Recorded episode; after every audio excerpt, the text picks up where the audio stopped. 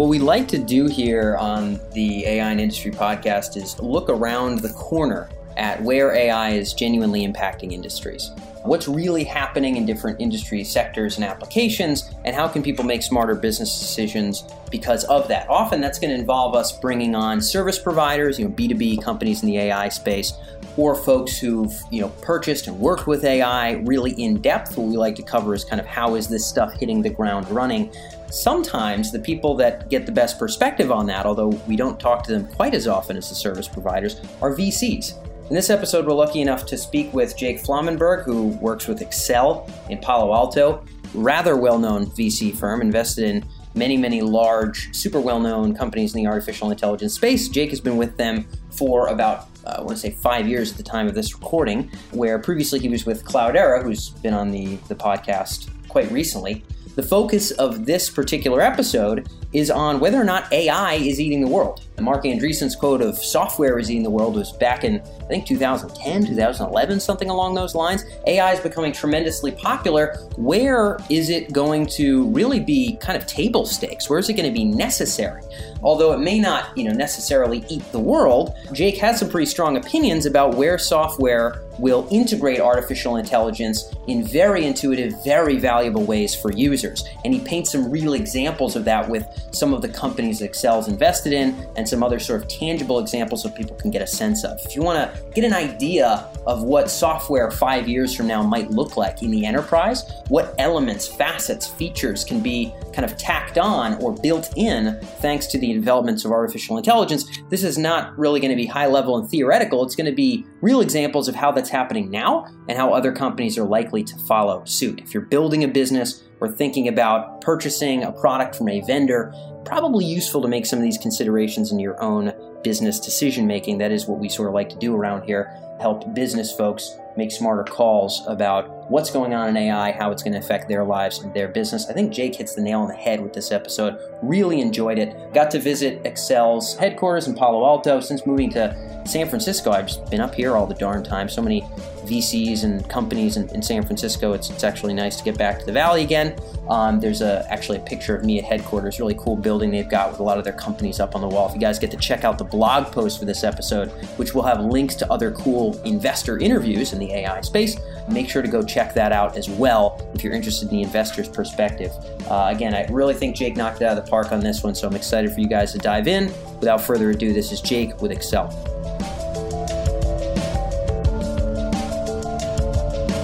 So, yeah, Jake, we can kick it off with this idea of kind of AI eating the world. The classic notion, I think, from Andreessen is, you know, software is eating the world. Uh, there's, you know, companies, a whole ecosystem of, of companies that, you know, selling software is their core value prop. It's what they do. Is there something similar happening with AI, or is the dynamic different here? We shouldn't think about it the same way that Andreessen mentioned. Yeah, so I really think of it through a couple different lenses. The first is is one really horizontal versus vertical, and then the second might be is is data and is data driven software eating the world. So to the horizontal question, you know, we've been fortunate enough to invest in a number of successful data management companies, data delivery companies, data prep companies, BI companies. And the question we run into when it comes to AI is is there a horizontal platform? How many people have enough data and have enough sophisticated end users to make use of such a platform? And what is the durable basis of competition for that platform? One thing we fundamentally do not believe in is that someone is going to have a durably differentiable algorithm in the limit. Meaning mm. you know most things that are invented in computer science tend to sort of seep their way out to the rest of the world. I think you know proof positive of this is google's decision to open source tensorflow. And you know i think they did that for a variety of reasons. Certainly the competitiveness of the cloud offering is one of them. But that's really an interesting stake in the ground that even google is saying hey our algorithms are not our differentiating advantage it's actually our data and we're not we're not giving away our data. So data is the lens through which we really evaluate a lot of our early stage ai opportunities. There's a few things if you're looking at images and video in particular these days where you might want to bring out the deep learning bag of tricks early on but we're much more interested in what is the data that you're collecting how unique is that data are you getting these sort of ancillary data sets to do supervised learning on top of? And how is that going to allow you to sort of crawl, walk, run your way into advanced analytics? And so for a lot of SaaS applications, you can envision how to make them more data driven. When some of the folks, and many of them do come in and, and pitch sort of AI for this, AI for that, we say, hey, you know, that's great, but can, can you describe the value of your business without using the word AI? And tell me how you're going to collect some data along the way. And for some people, that's really scary. It's sort of deer in headlight situation. And th- that's scary for me as an investor because if your quote unquote AI doesn't work out in the beginning, what do you have left versus okay, yeah, we're going to incrementally improve an existing workflow. We're going to collect some data along the way. And here is here how we're going to layer in iteratively over time more and more advanced analytics. If you take the word AI, I'm trying to see some takeaways for the folks tuned in. If you take the word AI out of your pitch, this is all the air out of the balloon, or, or do you have sort of a, a, general underpinning of, of where value will be driven with the, the data you're collecting, et cetera? Yeah, um, and another mistake that we commonly watch technical founders make, particular ones that come from this domain, is they sort of rest on their areas of expertise. And so if I'm a CS PhD student, I'm going to spend all my time building out the platform. And if you think about a startup as the systematic process of reducing risk for whatever you're going after, the most important thing that they could spend their time on right now is the business model, not necessarily once you have a prototype, the technology. And, and so if I could impart one thing to a lot of these, you know, these founders, it's you, yes, you're going to have to have some technology, but hopefully we're going to give you credit for your background and your expertise and, and spend that time in those areas where you do see a lot of risk. AI, unfortunately, has received so much hype that there's this, you know, funny little situation going on. I, I liken to the business plan in this, you know, South Park Underpants Gnomes yeah, episode. I don't know if you ever heard of it, yeah. but it, it, but they sort of you, you, don't have to be a fan, but it, they put up this business plan, and it's step one, collect underpants. Step two, question mark, yeah. and step three, profit. Now, you know, we're not collecting underpants here. We have PhD students solving really, really hard problems. But you know, that step two is still pretty close to a question mark down, yeah. for an awful lot of people. Yeah. And a little bit of incremental progress on that step two is going to matter and make your company so much more valuable than a lot of progress on step one sometimes. Yep, big time. I'm sure most people are vaguely familiar with the analogy. Easy to Google underpants gnomes for those who aren't an apt analogy, most likely in many regards. Um, so it sounds like you know you're talking about business models that maybe can or can't use it, understanding what the core business is here, not just hey AI, really cool AI, I got a PhD AI and eventually money, you know, whatever that middle step is. Do you see, again, the statement before was software is eating the world in many regards, all these various and sundry elements of boring systems like, you know, transportation and fulfillment and, and other things that we didn't think of as kind of startup domains of focus are being sort of gobbled up, so to speak, by software. Is AI doing the same to some degree, or is AI sort of a layer and, and an underpinning of maybe some of those softwares that are embedding their themselves into the various systems uh, around us. Do you see that as an, an analogy, like AI and software in that regard, or are they kind of coupled in some different fashion? Yeah, you know, I think software and AI are coupled together. Unfortunately, I think there's a little bit of divergence between AI and sort of the common parlance that implies some level of sentience that might not necessarily exist in the purely academic definition. And that's why I sort of come back to data and perhaps something as simple as recommendations as its roots. If you look at a lot of the, you know, public consumer services like a Google, a Facebook, a LinkedIn, etc., they always have that sort of like next best thing right there for you. They have to crunch a lot of data, whether it's the article you want, the person yep. you want to connect.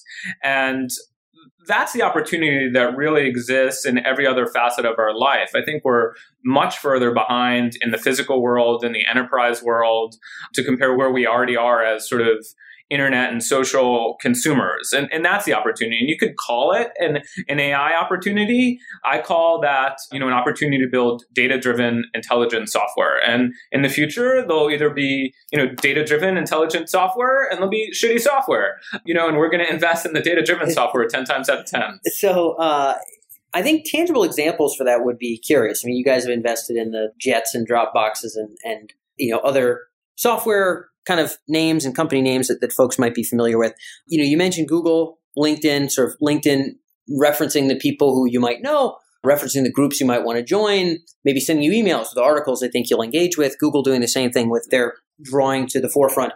Are there good examples of those same notions being pulled into other kinds of software, you know, Yeah. stuff you guys are investing in. Yeah, example. you know, it, it- it's hard and it's unfair to put early stage companies in the same stratosphere as, For as companies that have For been sure. fortunate enough to be that successful. You know, I think there's a lot going on in, in AI in the security domain, for instance. And we have a lot of companies, CrowdStrike, Vectra, amongst others, that use a lot of advanced analytics to help find the threat, help find what's wrong. One of the younger companies in the security space that's sort of in the early days of this that I'm excited about is a young company I work with called Demisto.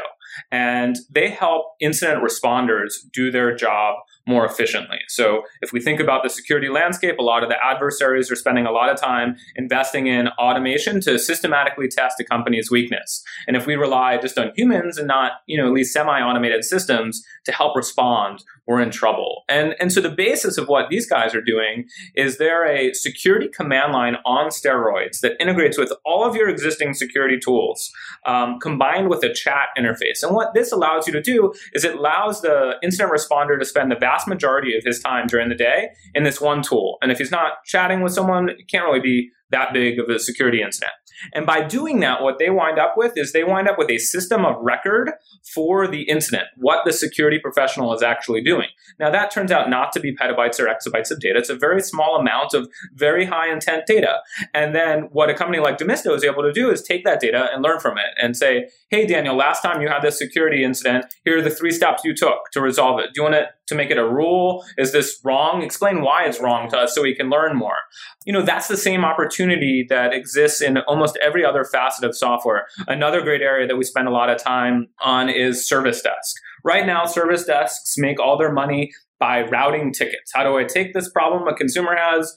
Lots and lots of logic, you know, email the right guy on the other end. Yep. And if you think about this consumer first mentality, that's exactly backwards. The last thing in the world I want as a consumer is that something called a ticket. That sounds terrible. No, I want sucks. I want a FAQ. I want a chat bot that's going to answer my question. I want a system that tells me, man, if you just took this one piece of information you had behind your firewall and made it public, that would answer some more questions for you. And so this sort of consumer first, collect all the data mindset is going to help us just make things more accurate. Even if you think about CRM, CRM is a tool that oftentimes people are entering their data at the end of the quarter so they get paid. If you can incentivize someone with a little bit of help, the way you know one of our former portfolio companies, Relate IQ, did, to use the tool every day, but by providing them information about a particular opportunity or what's going on in a social context, I, as a sales rep, want to live in that tool every day. I live in it every day. And guess what? All of a sudden, my manager now has more accurate, more timely information than they ever did before.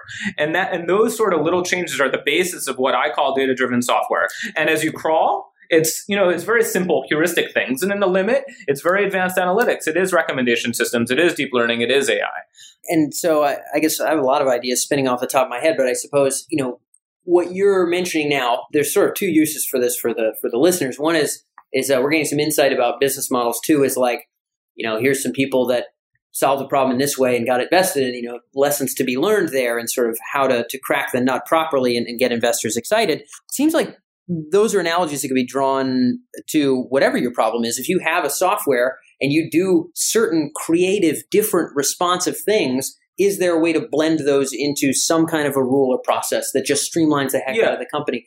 Maybe that's applicable beyond InfoSec. absolutely and that's what we you know we try to spend all our time doing it's this unique sort of blend of a domain knowledge and how to bring modern data infrastructure and analytics to bear. And that's a group of people that unfortunately doesn't get together and team up as what we'd like to see. If you're in the pure horizontal ai business i think you have your work cut out for you because you have Oh, google man. you have facebook you have baidu and you know there, there might be great acquirers at the end Yep, of the day yep, but that's yep, a, a tough roster. But if you are the the security domain expert or the HR domain expert, and you combine that with advanced analytics, you have an opportunity to create something that I think is much more defensible, oftentimes, than some of these more horizontal platforms are today. I agree. I mean, what a what a all or nothing kind of game. And like you said, I mean, acquirers, right? Your Nervana Sys's of the world, your um, MetaMind or something got bought up by Salesforce, whatever. Those you get enough smart people around, maybe someone will gobble you. But otherwise, I mean, like you said, defensible, succinct, real business model. You, you should really kind of hit one thing hard. And it's interesting to me because you know back in in the you know the day of expert systems and, and kind of older school AI, there was hubbub and excitement around doing that kind of in particular domains uh, with that kind of technology. And it seems like now with machine learning, it's a lot more viable that we can kind of glean and learn patterns before we automate them instead of having to think of everything and program everything up front. Maybe that's the core difference here. I don't know how you would word it. Yeah, I think that's a fair statement. I, I would say like a lot of the vertical business models, you know, you have a lot of fallback because you're improving an, an existing workflow and you might improve it by a little, you might improve it by a lot. It's not this sort of all or nothing. There's certain areas around computer vision, you know, around video where we do need, we are in dire need of, of fundamental CS innovation right? To make self driving cars operate under the power constraints that I think they are going to be under, medium term, to make the system secure is going to require a fundamental amount of innovation. And there are fantastic teams working on this. And what I'd encourage all those teams again to focus on is, is the business model. Not how can you solve this problem? I believe you can, but how do you make money consistently and durably against, you know, all of the car manufacturers that will spend as much as they need to in order to be competitive, right? Yes, indeed. Durable, you've, you've said on a number of occasions. I think it's a useful and fruitful term to kind of think through as a lens. Last question that I had had jotted down, and we've kind of danced around this a little bit here. I'm sure at some point, before you were in the investing business, there were plenty of folks coming in and pitching investors who weren't necessarily internet focused businesses, internet based business. Maybe it was software, maybe it was hardware, maybe it was other exciting, cool tech stuff, but you know, the web may have not been sort of a of course, completely required facet of it. Nowadays, I don't see much on your wall that isn't pretty much predicated uh, on the internet, more or less entirely. Are we to expect that far enough into the future, you know, maybe as human beings, you know, 10 is a stretch, five is reasonable, that things will become more so that way with AI, where technologies that aren't sort of immediately responsive and helpful and learning from you just sort of won't be real companies and, and won't be coming in and pitching you folks in maybe five years, seven years from now? Or do you think that maybe it will be more sequestered into a, a, corner of companies. And unlike the internet, maybe everybody doesn't need oodles of it to have a legitimate and viable, bigger picture business model.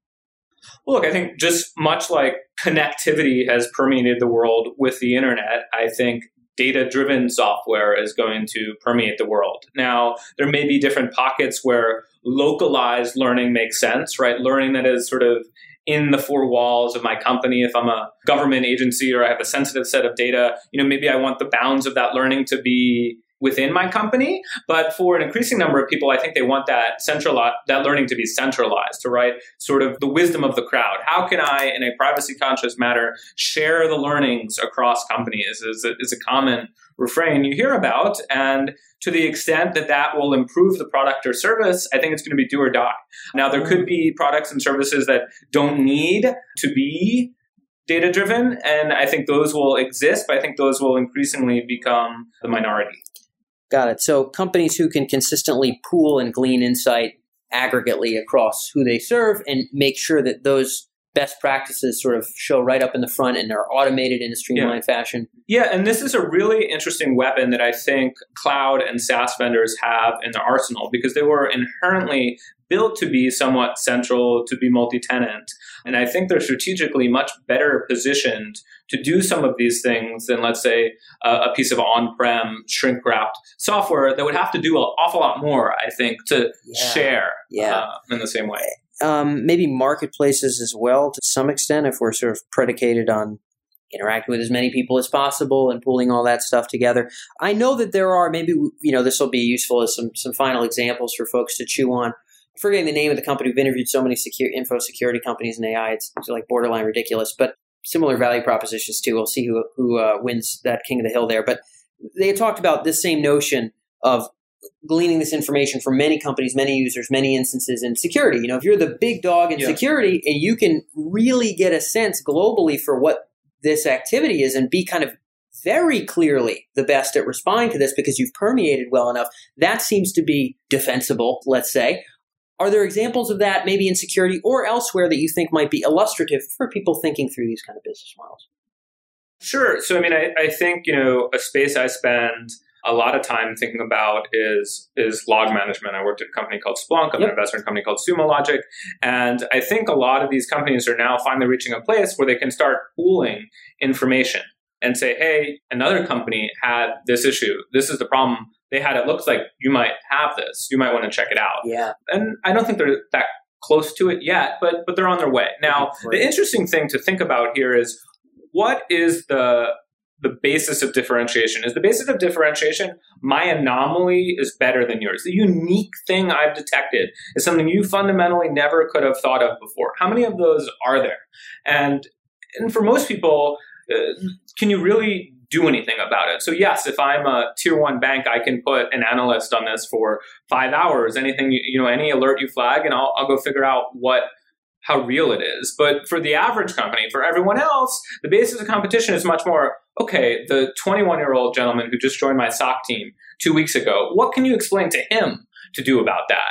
And that's where we've gotten a little bit lost again between the, the hmm. academics of the problem and the reality. We have to make this information truly actionable to create value in the sector. And that's the gap that I think a lot of the security companies are trying to navigate today and maybe others will as well. People who can kind of pull. I mean, you have your Houzz of the world who maybe glean an understanding of, you know, if you're if you're looking up enough stuff about porches, you're almost always inevitably looking for this, and so we figure that out and we show that to you more often, and boom, a more successful product. Same thing with security. It sounds like, uh, in yeah. your perspective, and, and that's why ex- things like explainability, which are difficult concepts depending on what your technical approach is, are, are more and more important. Right? Just the the right answer without the homework to get there sometimes isn't as valuable as we might have thought.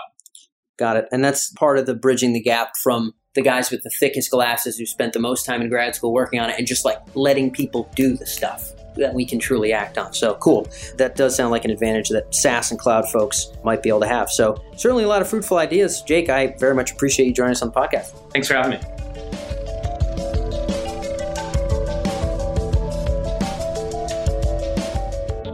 That wraps up today's episode here on the Tech Emergence podcast, and thanks for tuning in. If you'd like to stay in touch with our latest interviews with C level executives and top researchers and thinkers in the domains of AI and the intersection of technology and intelligence, then make sure to subscribe here on iTunes or visit us on our main website at techemergence.com, where you can see all of our interviews broken down by category, as well as articles, news, market research, and trends in artificial intelligence. If you found this episode particularly thought provoking, feel free to leave your thoughts in a review here on iTunes, or you can feel free to reach out to us at our main website. Thanks as always for tuning in, and I'll catch you next week.